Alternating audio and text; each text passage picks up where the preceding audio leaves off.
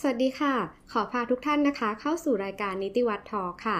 พอดแคสต์ดีๆ จากสถาบันนิติวัตรนะคะ วันนี้ค่ะดิฉันนางสาวสจีพรแต้มแก้วนะคะอายการประจำสำนักงานอายการสูงสุด จากสำนักงานเลขาธิการสถาบันนิติวัตรนะคะ จะขอรับหน้าที่เป็นผู้ดำเนินรายการค่ะ และผู้ที่จะร่วมพูดคุยกับเราในวันนี้นะคะ จะเป็นใครไม่ได้เลยนอกจากท่านหม่อมหลวงสุภกิจจรุนโรธเลขาธิการสถาบันนิติวัตรนะคะ หรือที่เราเรียกกันว่าพี่หม่อมค่ะ พี่หม่อมสวัสดี อ่า ค่ะ สวัสดีครับ สวัสดีครับ สวัสดีทุกคนด้วยนะครับ ครับผม วันนี้เรายังมาพูดคุยกันในหัวข้อเดิมค่ะ เกี่ยวกับการครบรอบสถาปนาองค์กร อืม อัยการไทย าฮะ 130 ปีนะ ครั คะ บ จากเดิมที่พี่หม่อมเคยพูดคุยกับพี่ต่ายไปแล้วนะคะ เกี่ยวกับเรื่องการก่อกำเนิดกรมอัยการ อ่า จนกระทั่งดำเนินการมาถึง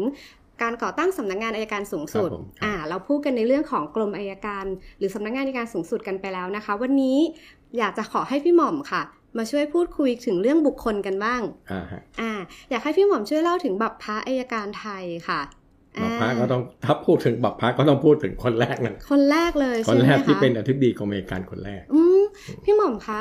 ก่อนหน้านี้ที่เราจะเป็นสำนักงานอายการสูงสุด เราเป็นกรมอายการกันก่อน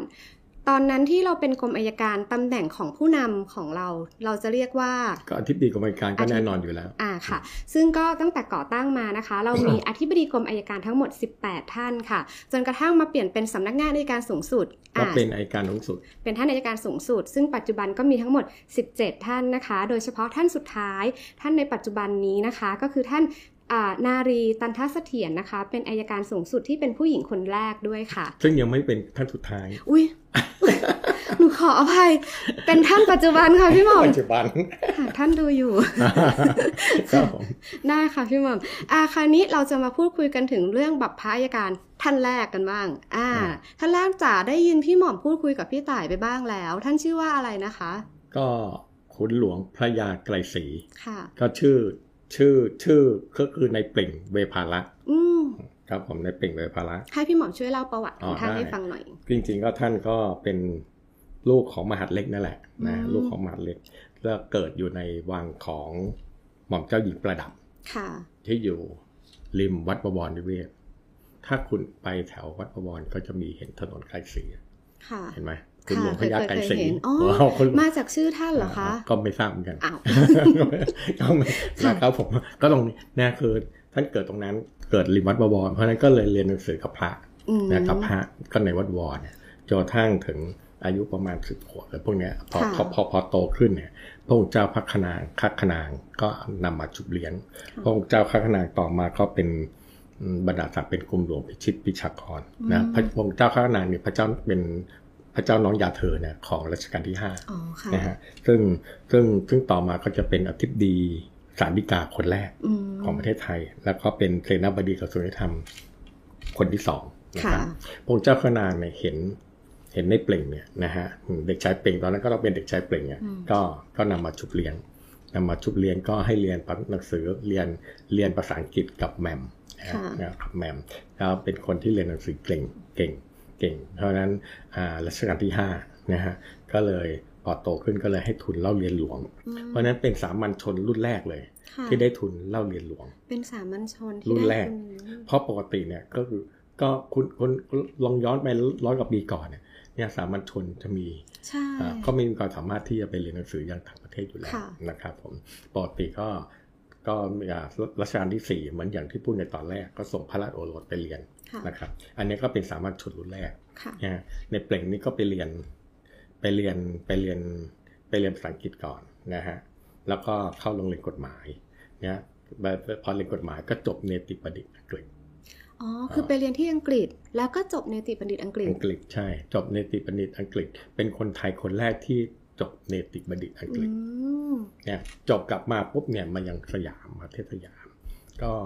เข้ารับราชการที่กรมท่าก รมท่าเหรอค่ะ กรมท่า ปัจจุบันก็คือกระทรวงการต่างประเทศ อ๋อค่ะ สมัยก่อนเขาเรียกกรมท่า อืม นะ ค่ะ ครับก็ใช้ความรู้ภาษาอังกฤษความรู้ทางด้านกฎหมายนี่แหละนะครับติดต่อกับทางฝรั่ง ค่ะ นะครับจนกระทั่งมีการจัดตั้งกระทรวงยุติธรรม ค่ะ อ่ากระทรวงยุติธรรมก็เลยโอนให้มาเป็นเจ้ากรมสารบบที่กระทรวงยุติธรรม ตอนอยู่กรมท่าเนี่ยได้บรรดาศักดิ์ละเพอจบกลับมานะเขาก็ต้องให้บรรดาศักดิ์ก่อน ค่ะ ก็เป็นคุณหลวงพอจบมาจากต่างประเทศก็ได้เป็นหลวงรัตนยติ อืม อ่าเนี่ยตอนนั้นที่ที่อยู่กรมท่าเนี่ย ค่ะ พออยู่กระทรวงยุติธรรมก็มาเป็นเจ้ากรมสารบก ตอนเป็นเจ้ากรมสารบกอ่ะท่านก็ทำสารบกความนะครับเพราะว่ามันจุดจุดเริ่มต้นเนี่ยเพราะตอนตอนตั้งกระทรวงยุติธรรมก็ต้องเป็นนับหนึ่งทุกอย่างนับหนึ่งหมด นั้นแบบพิมพ์คำฟ้องแบบคำฟ้องแบบหมายแบบอะไรแบบคำให้การแบบคำคู่ความ หมายหมายเรียกหมายอาญาต่างๆเนี่ยเพราะฉะนั้นก็ท่านเป็นคน ก่อ คิดริเริ่ร่างมอ๋อ เพราะนั้น ค่ะ ก็แบบที่ท่านคิดไว้เนี่ยก็เป็นต้นแบบมาจนถึงจนทั้งถึงปัจจุบัน ที่เป็น อ่ะ ร่าง ก็มี ฟ้อง ใช่ ร่างคำให้การ เป็นเป็นแบบพิมพ์แบบ อ๋ พิ อ มพ์ แบบพิมพ์ แบบ ใช่ไหม พิมพ์ คะ ใช่ไหมตรงนั้นก็ก็ใช้จนจนถึงปัจจุบันก็มีการพัฒนาตามตามสมัยนะตรงนั้นนะฮะหลังจากนั้นเนี่ยก็จะมีการตั้งกรมอัยการ แต่ก่อนตั้งกรมอัยการท่านก็ว่าความเหมือนพูดไปตอนตอนแรกแล้ว คดีพญาเสียรัตน์เดโชชัย อ๋อ ตอนนั้น กับอันแดงป้า ใช่ใช่ อืม เพราะว่าเพราะว่าท่านจบนิติบัญญัติอังกฤษเขาก็เลยให้ท่านมาว่าความดำเนินคดี อืม นะฮะเป็นนะพอตั้งกรมอัยการปุ๊บเนี่ยเนี่ยก็โปรดเกล้าให้ท่านเป็นอธิบดีกรมอัยการคนแรก อืม อืมตอนนั้นก็เป็นอธิบดีกรมอัยการพอเป็นอธิบดีกรมอัยการคนแรกรอสองร้อยสิบสองพอรอสองร้อยสิบสามก็เลื่อนบรรดาศักดิ์เป็นขุนหลวงพระไกรศรี คุณหลวงพระไกลศรี อืม ตำแหน่งนี้มีความหมายไหมคะพี่หมอม อ่าขุนหลวงเนี่ยเป็นตำแหน่งก็ลูกขุนนักสารหลวง อืม ตั้งตั้งสำหรับผู้ที่รู้กฎหมาย อืม เป็นผู้นี้ชำนิชำนาญกฎหมาย อืม นะฮะเป็นตำแหน่งลูกขุนนักษัตริย์หลวงที่เราเรียนเรียนกันอยู่นั่นแหละนะ อืม ซึ่งในสมัยรัตนโกสินทร์เนี่ยตั้งมาแล้วสองคน ของท่านก็เป็นคนที่สาม อืม คนที่สามอ่าเพราะจริงๆเนี่ยสมัยรัตนโกสินทร์ทั้งหมดเนี่ยมีสี่คน แสดงว่าคนที่จะได้รับตำแหน่งเนี้ยต้องเป็นคนที่มีความรู้ความสามารถเกี่ยวกับด้านกฎหมาย ใช่นักกฎหมาย อืม แล้วท่านก็ลูกกฎหมาย ค่ะ ต่างประเทศด้วย นะฮะตอนนั้นตอนที่ท่านเป็นขุนหลวงพระไกรศรีเนี่ยเป็น ค่ะ ผู้ดีหน่วยการ ก็มีสำนักกฎหมาย อืม เนี่ยเปิดสอนกฎหมายเปิดสอน ซึ่งตอนนั้นเนี่ยในโรงเรียนในถ้าย้อนหลังไปร้อยกว่าปีก่อน ก็ก็อย่างรู้ๆนะการศึกษาไทยนะฮะก็มีสำนักที่สอนภาษาไทยก็สำนักของพญาศรีสุนทรโมหาร อืม น้อยอาจารย์เรยนกูล ค่ะ นะครับนะฮะสอนภาษาไทย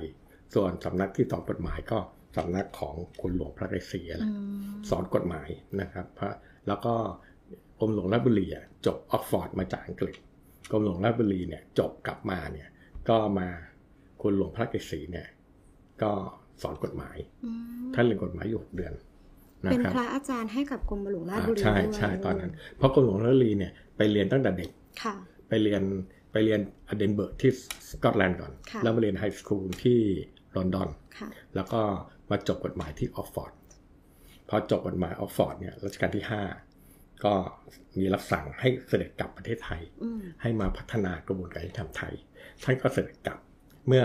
เมื่อเสด็จกลับประเทศไทยปุ๊บเนี่ยนะ ก็ต้องมาเหมือนกับว่าต้องมาเข้าคอร์สอะก็คือท่าน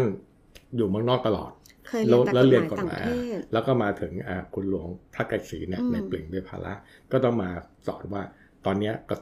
ประเทศไทยมีกระทรวงยุติธรรมนะ อืม มีระบบกฎหมายนะมีสงฆ์มีศาลมีอะไรพวกนี้แล้วระบบกฎหมายไทยเนี่ยเรามีการพัฒนาไป